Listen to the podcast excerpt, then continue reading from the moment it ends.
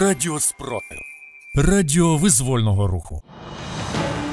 Вітаю у студії Ліда Валькова. Сьогодні 19 січня 2023 року. 330-та доба війни, коли Україна захищає себе та весь цивілізований світ від російської агресії. У випуску новин на хвилях Радіо Спротив розказуємо про головне.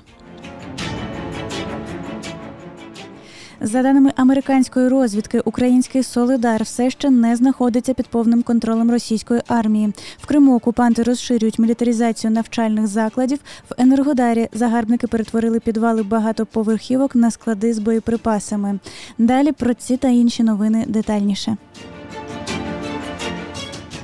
У вечірньому зверненні президент України Володимир Зеленський заявив про збільшення кількості обстрілів і спроб наступу з боку російських загарбників на лінії фронту.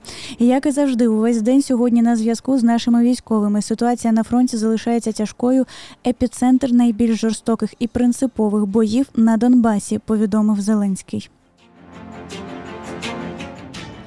За оцінкою американської розвідки, російські війська не мають повного контролю над українськими містами Солидар і Бахмут. Про це заявив представник Ради національної безпеки Білого Дому Джон Кірбі під час телефонного брифінгу. Він зазначив, що в цьому районі на Донбасі ведуться жорстокі бої, особливо біля Солидара, де за оцінкою США контроль над територією залишається суперечливим.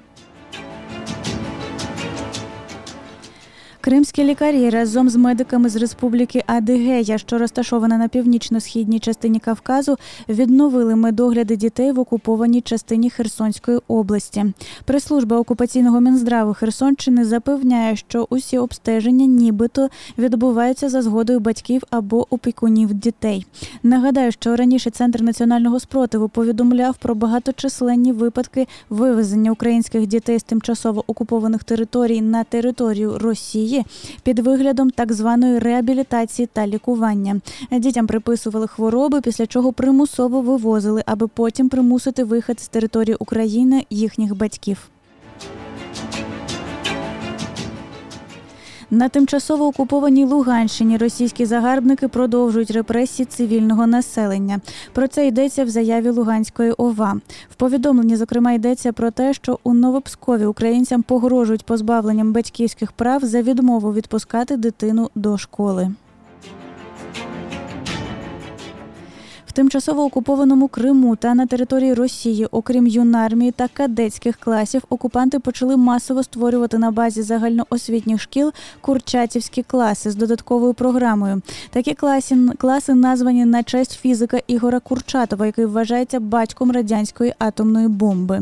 Усі ці мілітаристські та нібито наукові ухили в освітній програмі мають на меті підготовку підростаючого покоління до самого, м'яко кажучи, поганого. Коментують інформацію про створення таких класів журналісти. Тимчасово окупованому Енергодарі Запорізької області загарбники захопили навчальні заклади та комунальні підприємства. Про це повідомив міський голова Дмитро Орлов. За його словами, окупанти вилучили ключів технічних робітників закладів та підприємств через відмову цих працівників добровільно співпрацювати з ними. Також повідомляється, що російські військові перетворили підвали багатоповерхівок на склади з боєприпасами.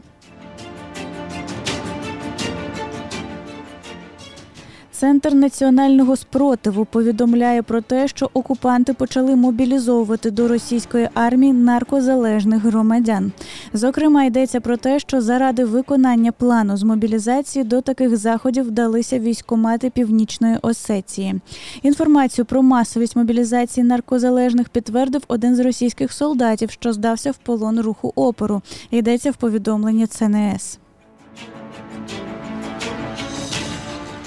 За даними Генштабу України, за минулу добу сили оборони відбили атаки ворога в районах 14 населених пунктів Донецької та Луганської областей.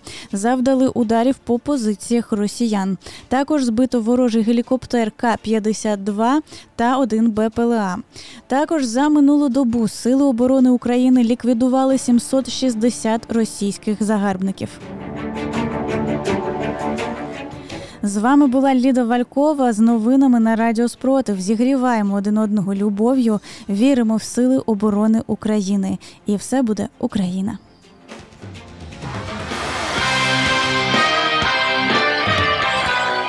Радіо Спротив. Радіо визвольного руху.